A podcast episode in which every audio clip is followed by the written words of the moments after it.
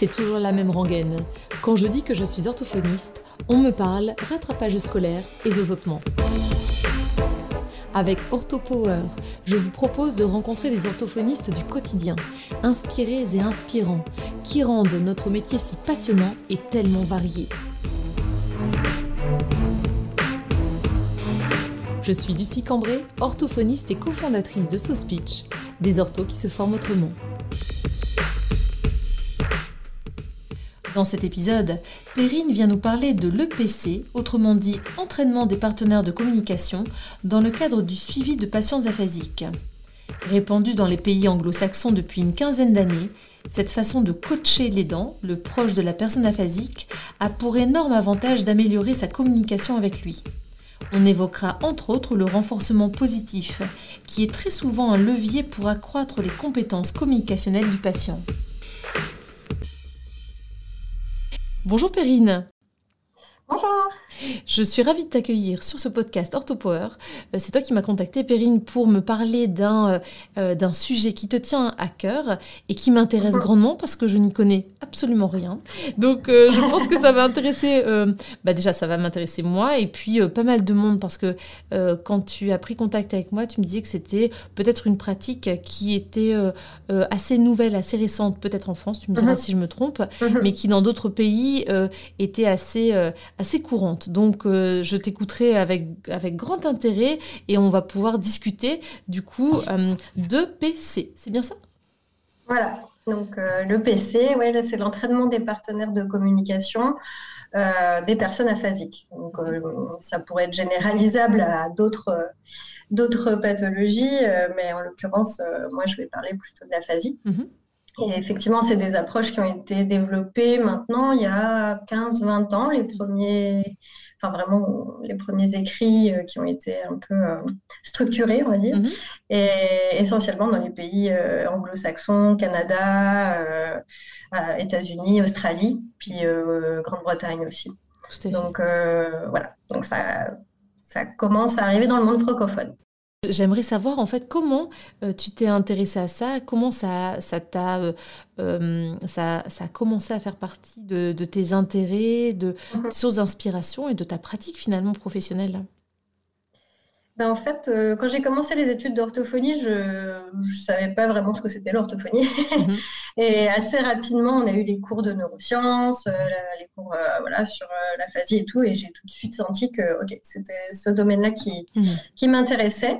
Et donc, bon, voilà, j'ai commencé les études. Et puis, en troisième année, j'ai fait mes études à Lyon. Mhm. Et en troisième année, on avait l'opportunité de faire un échange international avec Montréal. Donc, je suis partie euh, faire ma troisième année à l'Université de Montréal. Et euh, on devait commencer le projet de mémoire. Et donc, euh, là-bas, la recherche en orthophonie est aboutie. Il y a vraiment des chercheurs en orthophonie, des laboratoires en orthophonie.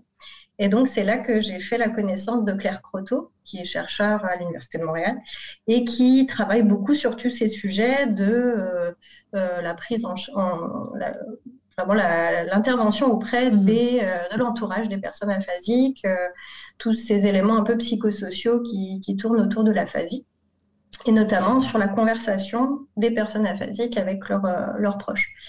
Donc, euh, j'ai découvert un peu tout ce monde-là là-bas.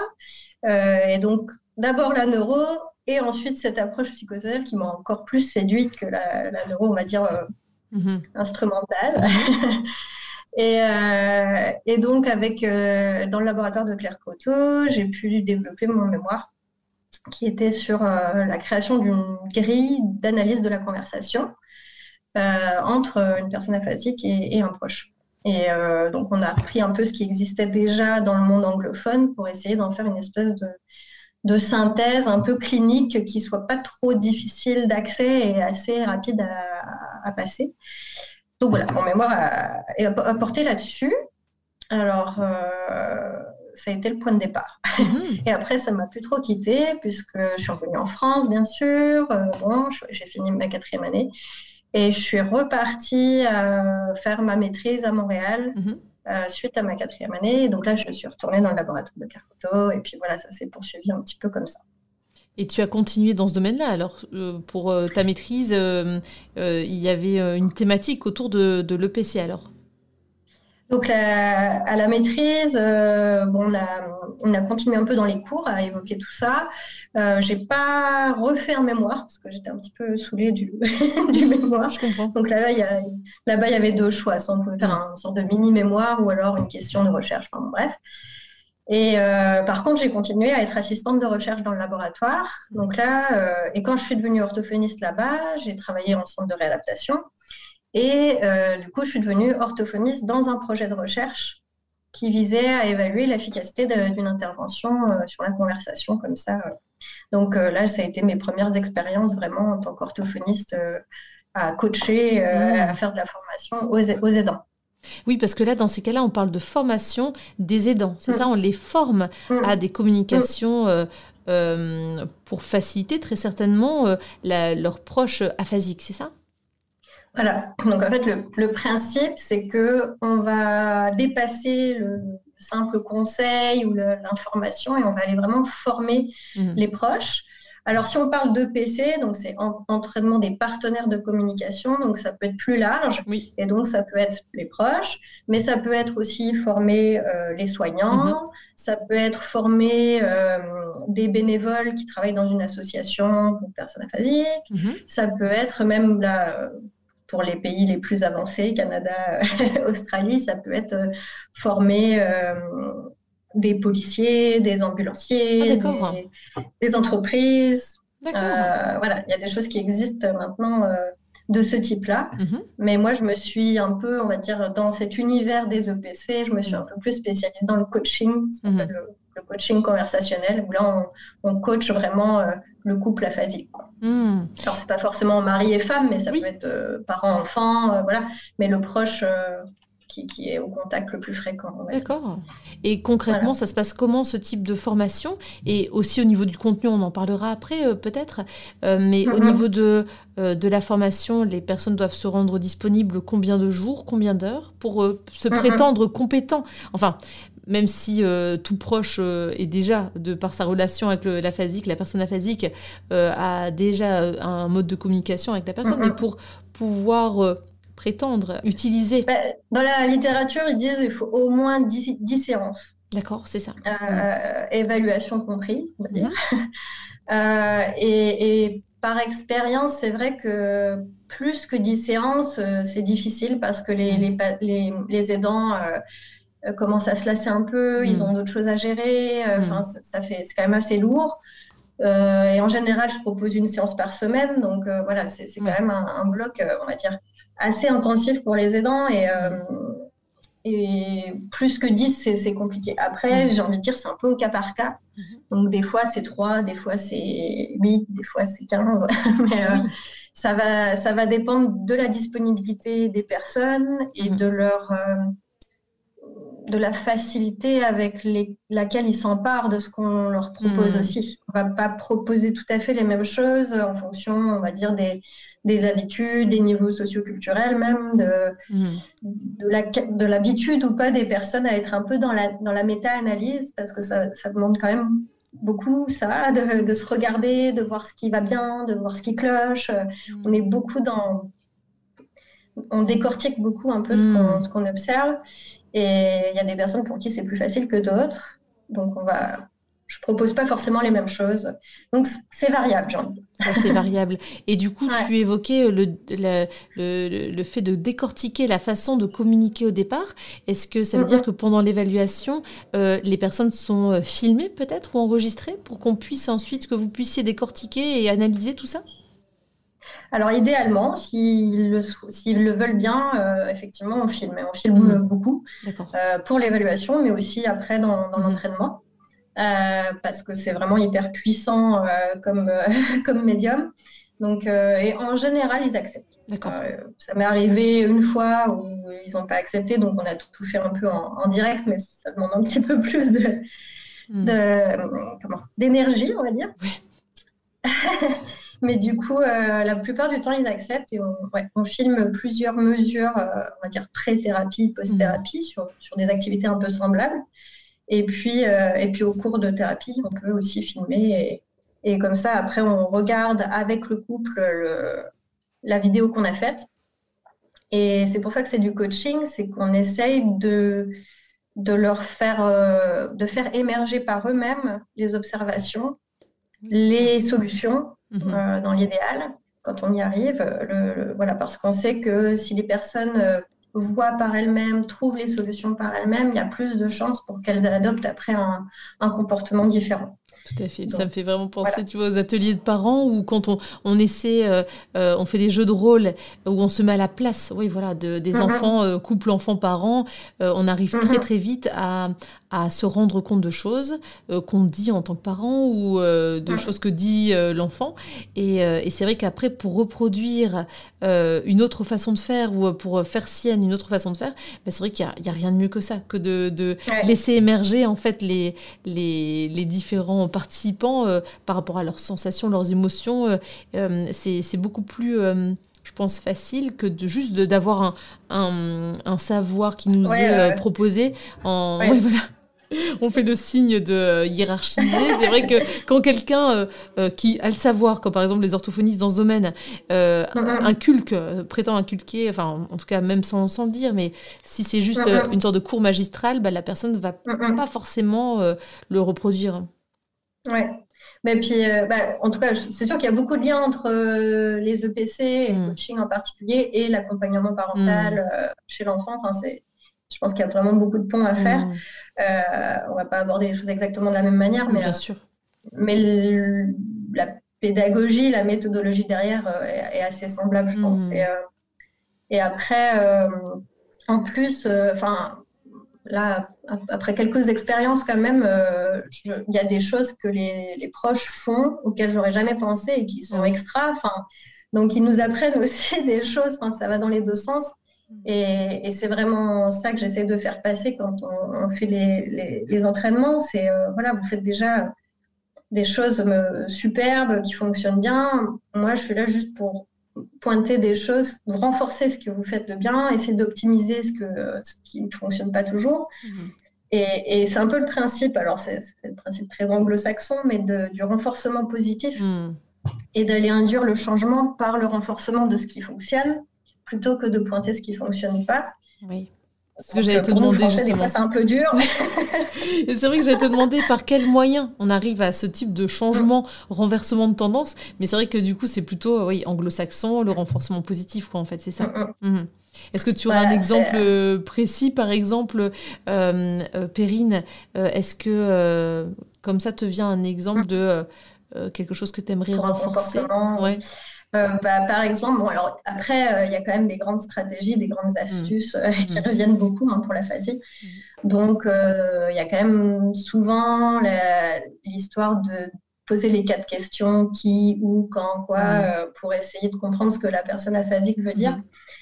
Et donc, je, leur, je leur expose un petit peu ça, parce que souvent, je, à travers les vidéos, par exemple, si je prends un, des derniers couples que j'ai suivis, euh, on regarde la vidéo ensemble et puis l'aidant euh, interrogeait beaucoup la personne, euh, enfin son, proche, son mari, sur le qui. Hmm. Il y a qui sur l'image parce qu'en fait, voilà, je leur, je leur propose différents supports pour susciter la conversation et à eux je leur avais proposé donc des images le, le mari aphasique voyait l'image et pas le proche et il fallait qu'il essaie de lui faire comprendre ce qu'il y avait sur l'image donc, c'est des actions plus ou moins simples, plus ou moins complexes, puis avoir plusieurs actions en même temps. ça dépend du niveau.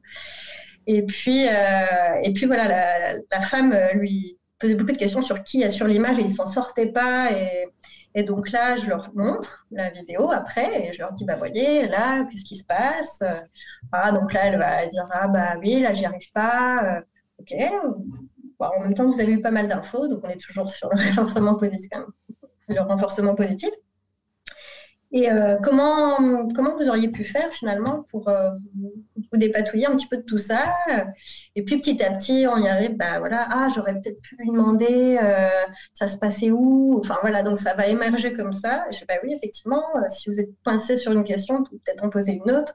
Mmh. Puis comme ça, on construit et puis on arrive à ces fameuses quatre questions. Et après, je leur donne un, un visuel avec les quatre questions pour qu'ils les aient devant eux et qu'ils y pensent. Et donc ça, ça peut être par exemple une, une stratégie qu'on va travailler sur plusieurs séances. Et puis il y a les quatre questions, mais souvent le, corollaire qui vient avec, c'est un peu l'entonnoir avec euh, bon bah si on pose une question sur qui, ça peut être de demander est-ce que c'est euh, une femme, un homme, un mm. adulte, un enfant, etc., etc. Donc on travaille après. Euh, donc on voilà, on part de, de, la vidéo, de ce qu'on voit sur la vidéo, et puis on essaye après de voir bah, tiens quelle, quelle stratégie je pourrais aller ou, compléter ou hmm. développer. Et on essaye euh, voilà, de le faire émerger de, de l'aidant lui-même. Euh, alors c'est sûr que c'est une approche qui se focalise beaucoup plus sur l'aidant oui. que sur la personne aphasique, mais euh, on prend quand même en compte bien sûr la, personne aphasique parce qu'on va quand même lui donner des objectifs. Mais ces objectifs à, à, elle ou lui, on va les retravailler en séance en individuel par ailleurs. C'est ce que j'allais te euh, demander, oui, Perrine. Euh, quand vous visionnez les vidéos et ça, c'est juste avec les dents. Le, La personne aphasique n'est pas là. Euh, si, si, elle est là. Elle, elle, assiste, d'accord, à, tout ce, décortiquage. D'accord, toute la formation. D'accord, très bien.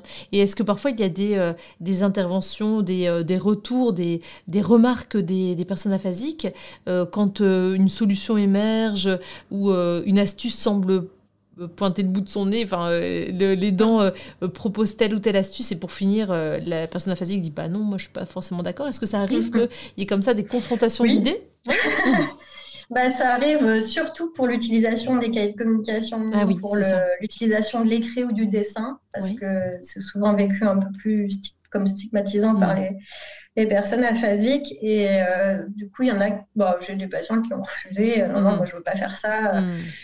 Alors, je, j'essaye quand même des fois d'insister un petit peu.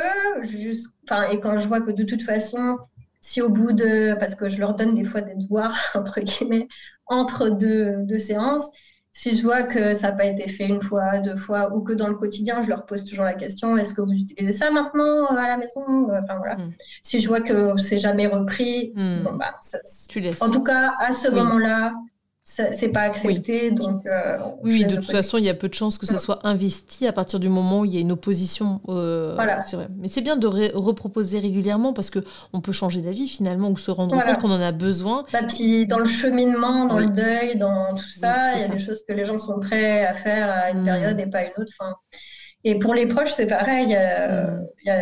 J'essaye de stimuler beaucoup l'utilisation de l'écrit, des mots-clés écrits, des choix écrits parce que c'est quand même hyper puissant et très souvent, c'est quand même difficilement euh, accepté et, utilisé, hmm. malgré, même après 10 séances de formation. Et oui, tout à fait.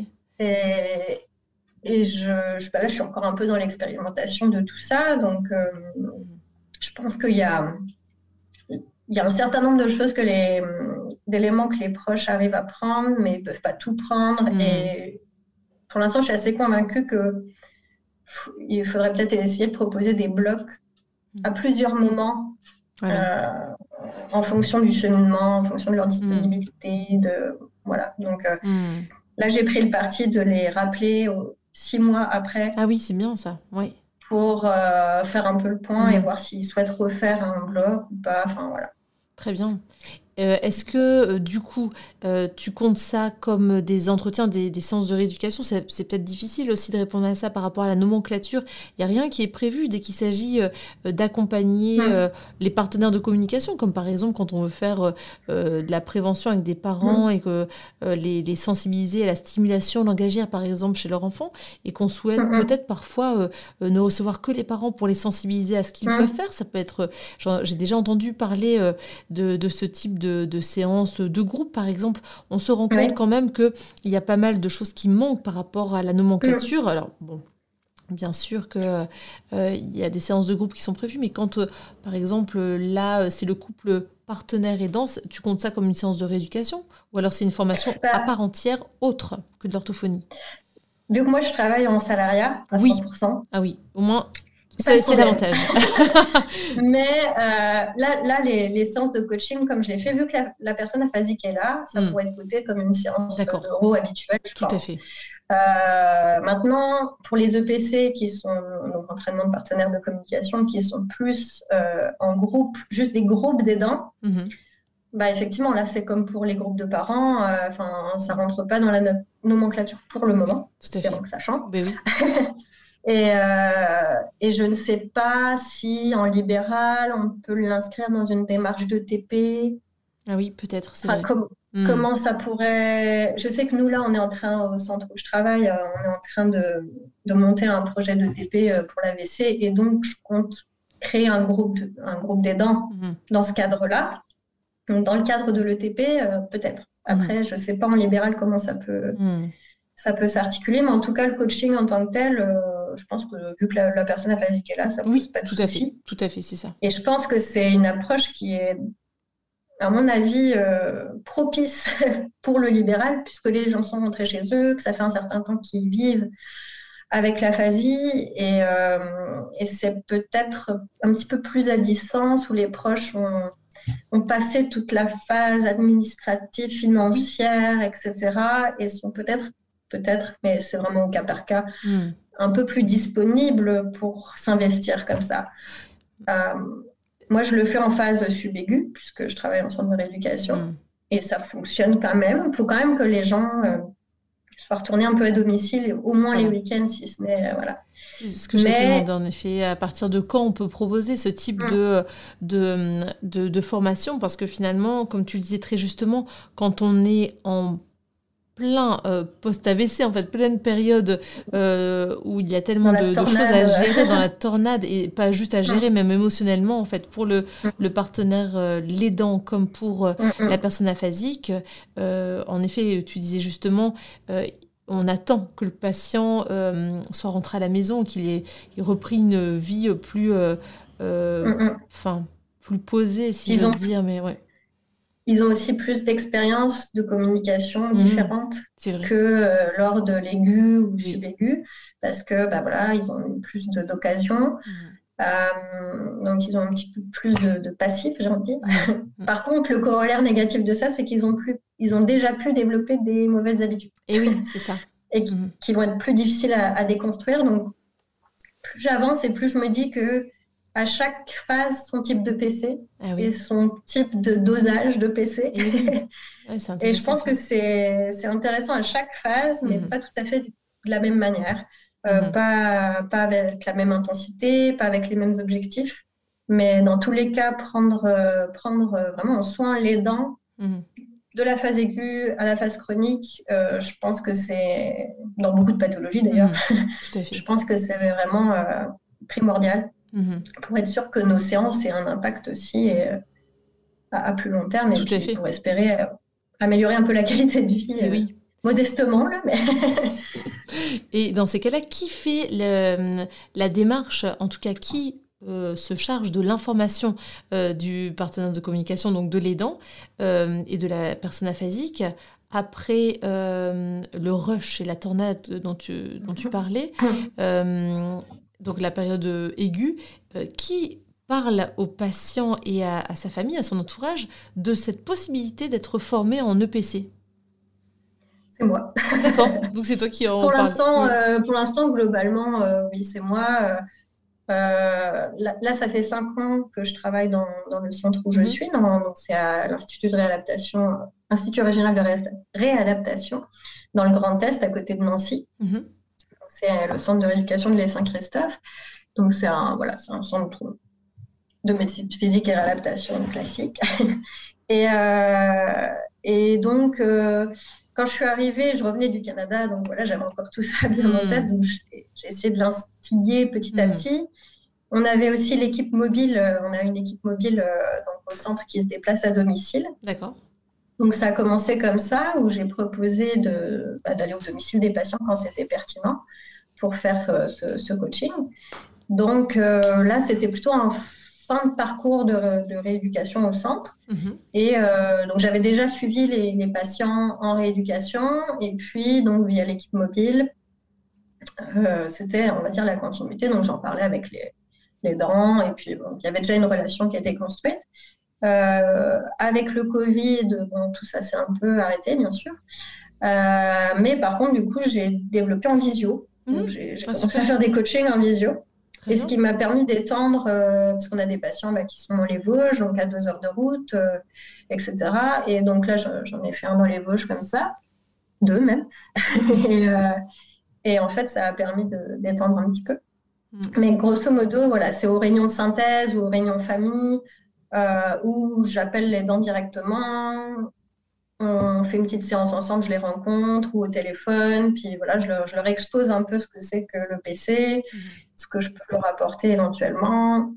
Et puis, euh, on en parlait avec une collègue ce, midi encore, mais en fonction des profils, il y a quand même une phase de. Il faut quand même un peu amadouer les dents, parce mhm. que justement, il est déjà submergé de plein de choses. Et bien souvent, sa priorité, c'est plus le répit ou le, Enfin, c'est pas toujours la communication sa priorité euh, à l'instant T. Hmm. Bien sûr, c'est difficile, bien sûr, euh, mais on se débrouille au quotidien, donc ça va, et c'est pas forcément l'énergie à consacrer à ça et pas forcément là. Hmm. Donc euh, voilà, il y a une phase où on amadoue un peu, donc je les fais venir une fois, on en discute un petit peu, je propose une séance, on y va tranquillement, puis petit à petit, je vois si oui, il y a une ouverture ou non, c'est pas le moment. Hmm. Puis en, fin de parcours au centre, euh, en général, là, j'y vais un petit peu plus franco, on va dire. Et j'essaie de juger assez rapidement s'il y a une ouverture ou pas. Et souvent, les, les aidants n'expriment pas le besoin spontanément parce que ils sont déjà donc submergés par le mm. reste. Et déjà, les orthophonistes ne connaissent pas bien cette approche, donc les aidants encore moins. Vrai. Et donc, ils ne s'imaginent même pas qu'on puisse travailler de cette façon-là. Donc, ils n'en ont pas la demande. c'est ça. Et c'est ce que j'allais te demander, euh, du coup, Perrine, par rapport à ton mémoire. Finalement, c'était, ça consistait en l'élaboration d'une grille d'évaluation, c'est ça? Euh, Est-ce que c'est une grille d'évaluation que maintenant tu proposes aux aidants est-ce que le but, c'est de faire émerger en fait une plainte qui au départ euh, ne se présenterait pas chez, chez les aidants et, ça permettrait de, de, poser peut-être les jalons d'une formation dans ce domaine-là? Alors la grille, c'est vraiment une analyse, une grille d'analyse de la conversation. Donc là, c'est une fois qu'on a fait les enregistrements vidéo, ah, ça, nous sert un peu de balise et de repérage hmm. pour savoir quoi observer, euh, hmm. quel comportement observer. Et puis euh, voilà, c'est une bonne base, on va dire, pour, euh, pour guider un peu notre propre analyse quand on regarde la vidéo. Donc on a déjà passé le cap de l'apprivoisement. Et... Oui, donc c'est pas vraiment ça. Euh, euh, en effet, dans ma question, c'était davantage est-ce qu'il existe euh, plutôt une grille mm-hmm. d'évaluation dès le début ou une grille de d'évaluation subjective, peut-être, tu sais? Mm-hmm. L'aidant va pouvoir, je sais pas, je, je, connais pas hein, ce type d'existence de, mm-hmm. de, liste, mais tu vois, se rendre compte qu'en fait, en répondant aux questions, en effet, il y a vraiment un, un, besoin qui émerge et une demande, tu vois. Ben, il y a, y a des questionnaires, mais c'est c'est assez qualitatif. J'en connais pas spécifiquement qui ont ce but-là.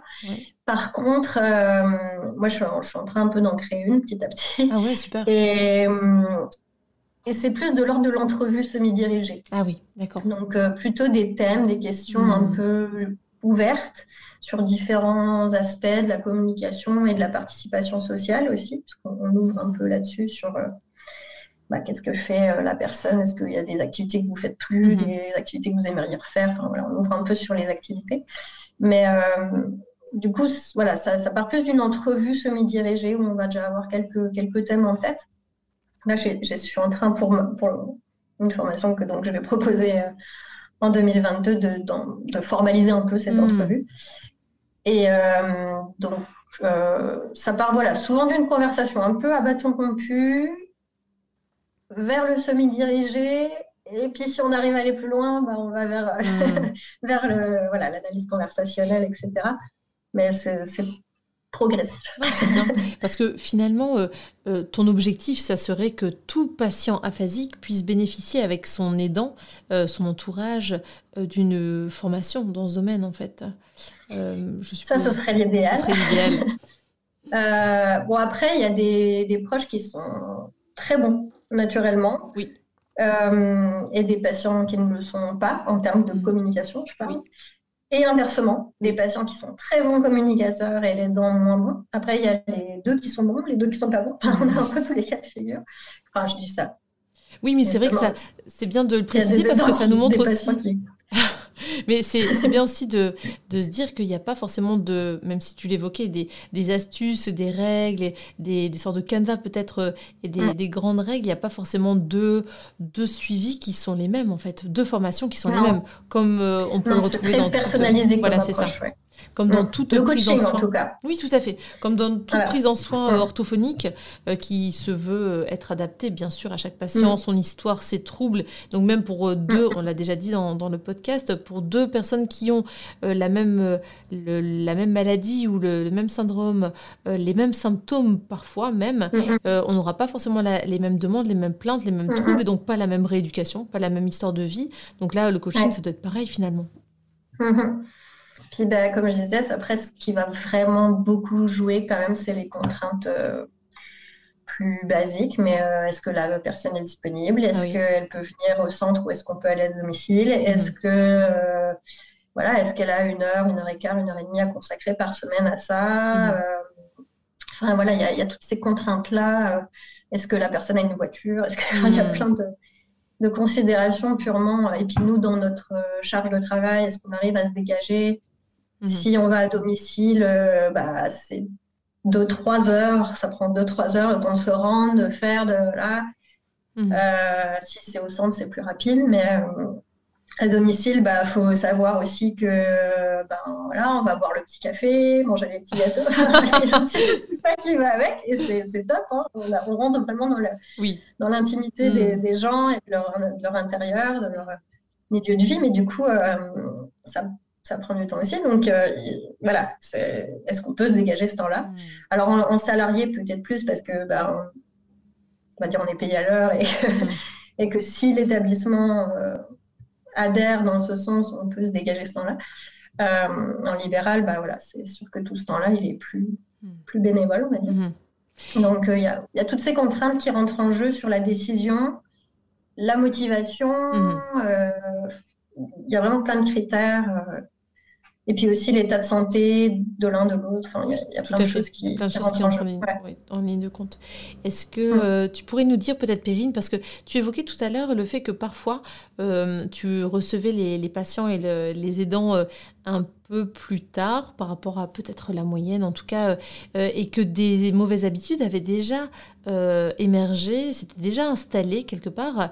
Est-ce que tu aurais euh, quelques conseils par rapport à donner à des, personnes qui sont confrontées malheureusement personnellement ou pour un proche à, un AVC pour éviter de, pour qu'ils sachent quoi éviter comme mauvaise mm-hmm. habitude en fait? Est-ce qu'il y a des, comme, des, des grandes mm. lignes que tu évoques euh, c'est difficile parce que c'est vraiment adapté à chaque personne, on l'a dit euh, à mm. l'instant. Hein.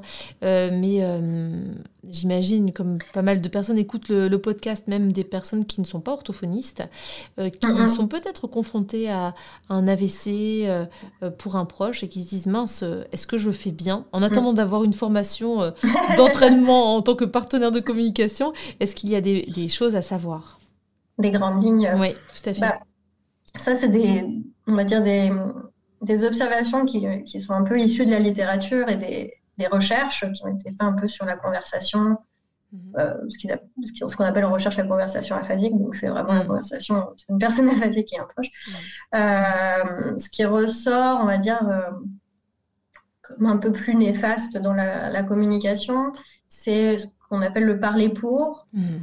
Donc, c'est-à-dire de systématiquement prendre la parole pour, euh, à la place de, euh, du conjoint ou du proche. Euh, ce qui, dans certains cas, peut être nécessaire si on est pressé, si on n'a pas le temps, si hmm. c'est une urgence, voilà. Mais qui, dans un, certain autre nombre de cas, peut induire chez, chez la personne aphasique le sentiment de ne plus avoir la légitimité de parler et de se désinvestir mhm. progressivement de son rôle de, communicant. Tout à fait. Euh, le, fait de parler systématiquement à la place d'eux, alors euh, ça peut être chez le docteur, ça peut être euh, à la boulangerie, ça peut être avec les proches à un repas de famille, ça peut avoir cet effet-là à terme. Et chez les mhm. soignants aussi d'ailleurs. Mhm. En, centre de rééducation, c'est pareil. Quelqu'un qui a une aphasie sévère, on va avoir tendance à devancer ses besoins, à, répondre aux besoins avant même qu'ils ne soient formulés, à, parler pour. Et euh, voilà, à force, ça peut induire euh, un, retrait un peu dans hmm. la position d'acteur de, la communication. Donc peut-être, mais c'est pas toujours facile à faire, mais peut-être laisser plus de temps. Hmm c'est l'opportunité à la personne de formuler quelque chose, que ce soit un geste, une sonorisation, un début de mot, un mot, mhm. euh, de pointer quelque chose euh, et de pas forcément devancer tous les besoins, même si ce sont des besoins qui sont quotidiens, répétitifs et qu'on connaît d'avance, euh, de pas forcément toujours les devancer. Mhm. Euh, ça, je pense que ce serait le conseil pour euh, éviter que la personne se, retrouve en retrait. Oui, déjà. très bien. c'est déjà une chose capitale. Donc, euh, un conseil euh, hyper bon à prendre, que je te remercie d'avancer, Perrine. Est-ce que pour les personnes qui s'y connaissent pas, comme moi, il y a de la littérature qui existe sur le sujet? Très certainement anglo-saxonne. Est-ce qu'il y a de la littérature francophone? Pour les personnes qui ne pas Je sais que là, je suis retombée sur il y a une une ligne directrice de l'HS qui est parue sur euh, l'ETP, donc l'éducation thérapeutique mhm. du patient, euh, sur l'aphasie. Mhm. Donc, euh, donc je ne l'ai pas lu, je suis tombée dessus il n'y a pas longtemps et je me dis que là-dedans, il y a sûrement des, mhm. choses un petit peu à, à lire. moi, ma Bible, mais elle est anglaise. pas de problème, vas-y, balance. alors, ça s'appelle Supporting Communication for Adults with Acute and Chronic Aphasia je le montre, mais là, personne ne le verra. On mettra la référence sous cet épisode. Bien que sur Spotify, il n'y a pas possibilité de mettre les différentes références, ah mais sur toutes les autres plateformes de, de podcast, euh, la, référence apparaîtra. Donc ça, c'est euh, chez Brooks Édition. Mm-hmm. Et euh, c'est Nina Simons Maki. D'accord. qui elle a beaucoup, il y a beaucoup, beaucoup de d'écrits d'elle sur, sur ces sujets-là. D'accord. Et donc, dans ce livre, il y a euh, tout un chapitre sur, euh, sur le coaching conversationnel. Euh, après, en français, il n'y a pas grand-chose hein, quand même. c'est beaucoup de la littérature anglaise. Après, il y a une revue systématique aussi qui a été qui est parue en 2010 et qui a été réactualisée en 2016. D'accord. Pareil, c'est Simone Zmaki aussi, mhm. aussi qui a écrit. Euh, donc là, qui reprend un peu tout ce qui a été fait en EPC ces 15 mhm. dernières années. Euh.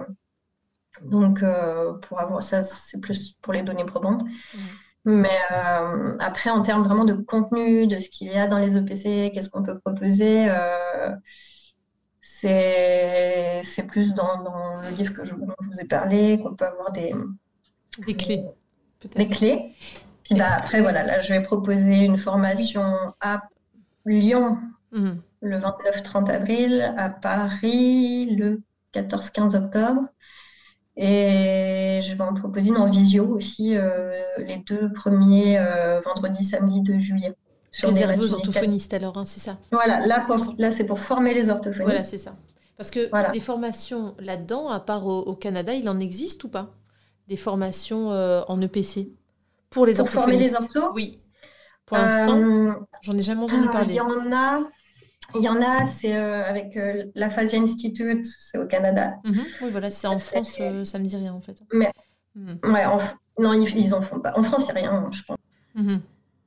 Mais du coup, c'est bien qu'en effet, tu précises que tu proposeras des formations en 2022.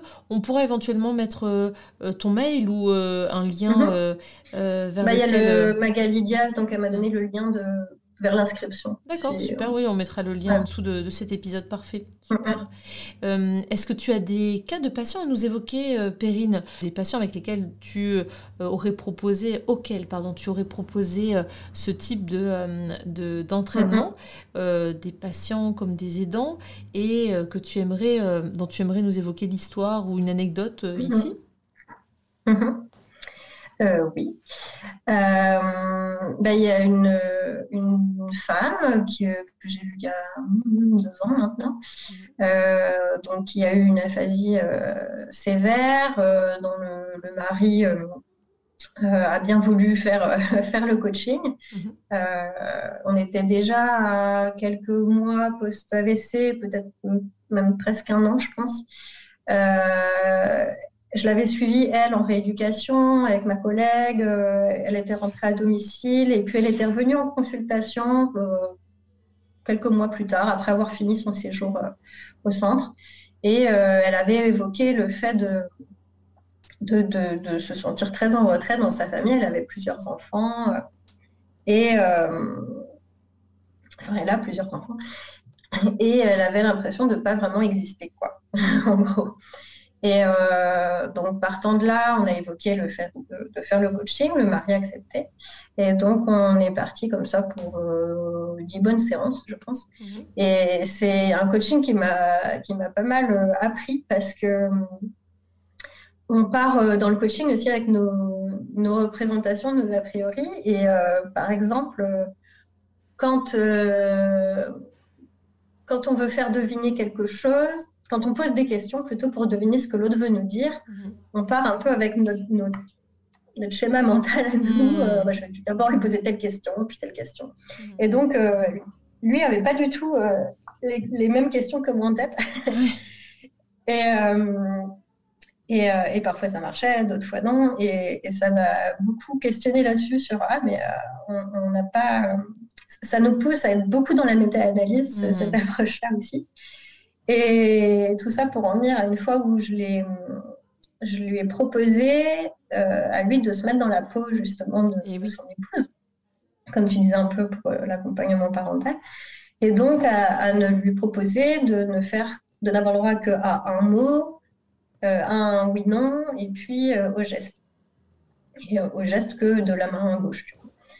Et donc, on a fait la même chose qu'on faisait depuis quelques séances, où là, ce coup-ci, c'était lui qui avait une image et qui devait me la faire deviner à moi, et sans que moi, j'ai vu l'image.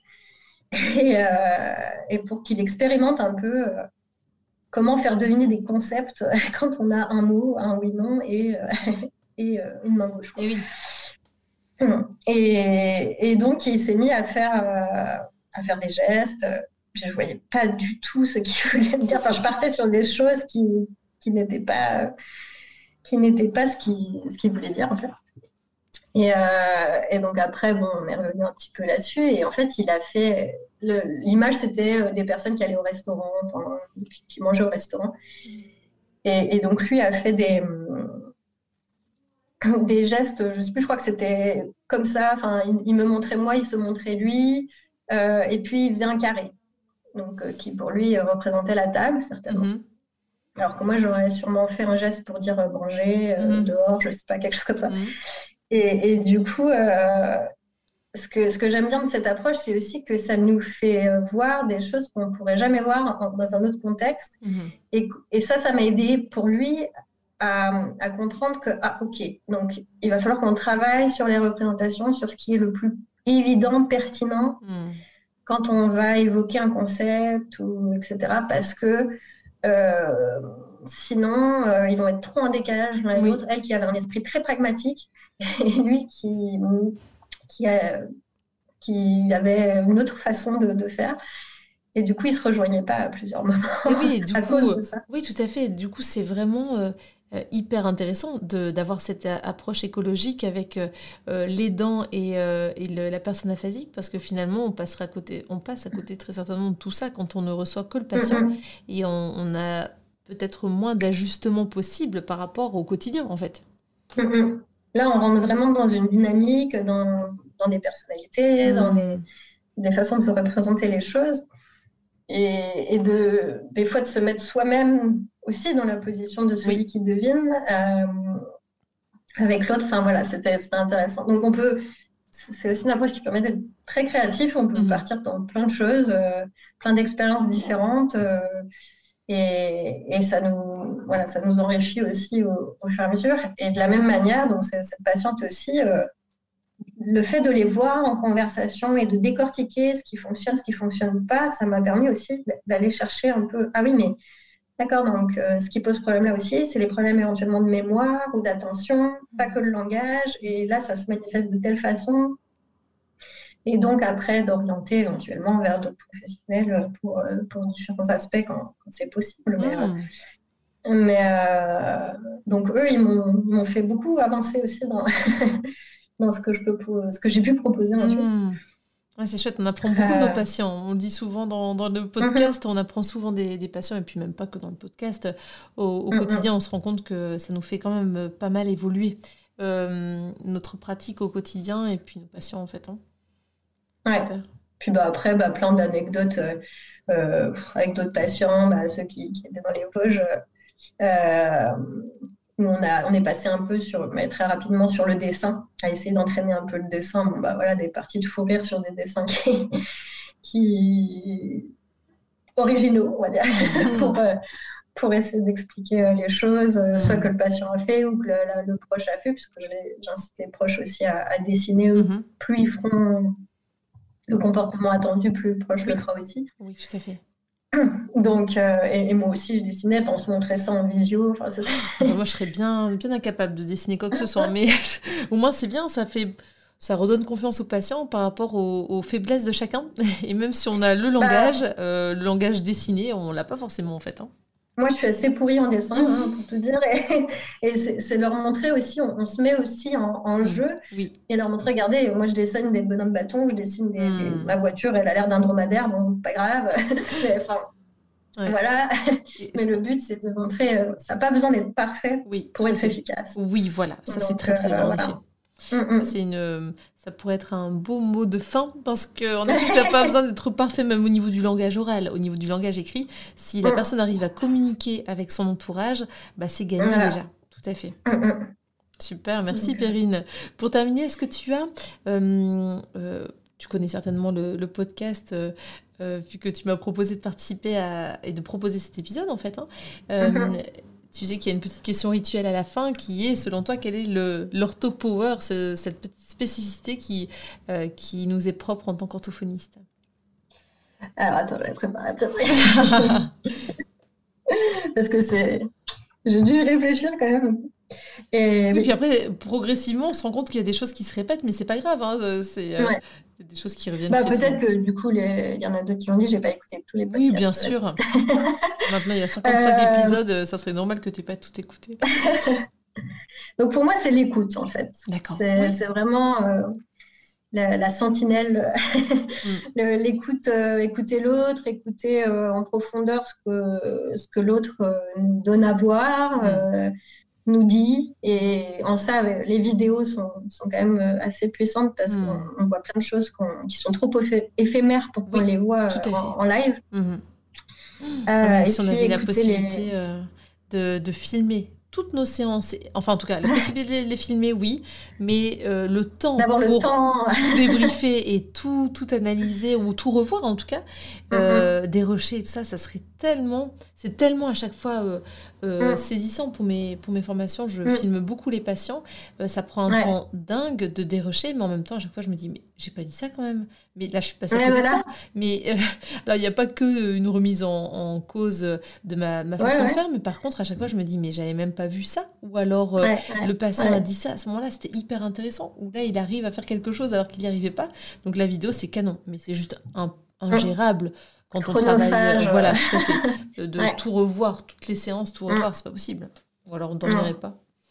Ouais, bah déjà, ça, c'est sûr qu'avec le PC, il faut, faut prendre le temps de pouvoir regarder quand même des vidéos entre chaque. Tout ça, c'est sûr.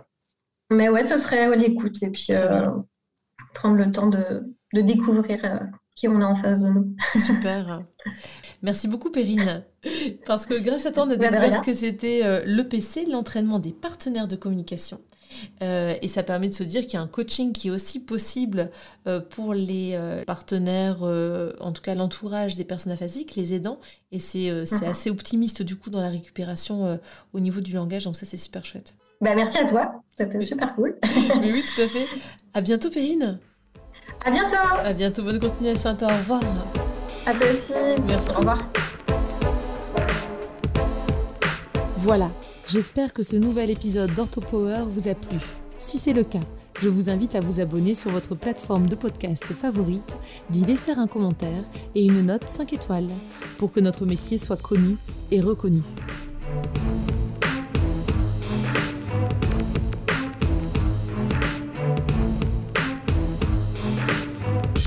Orthopower.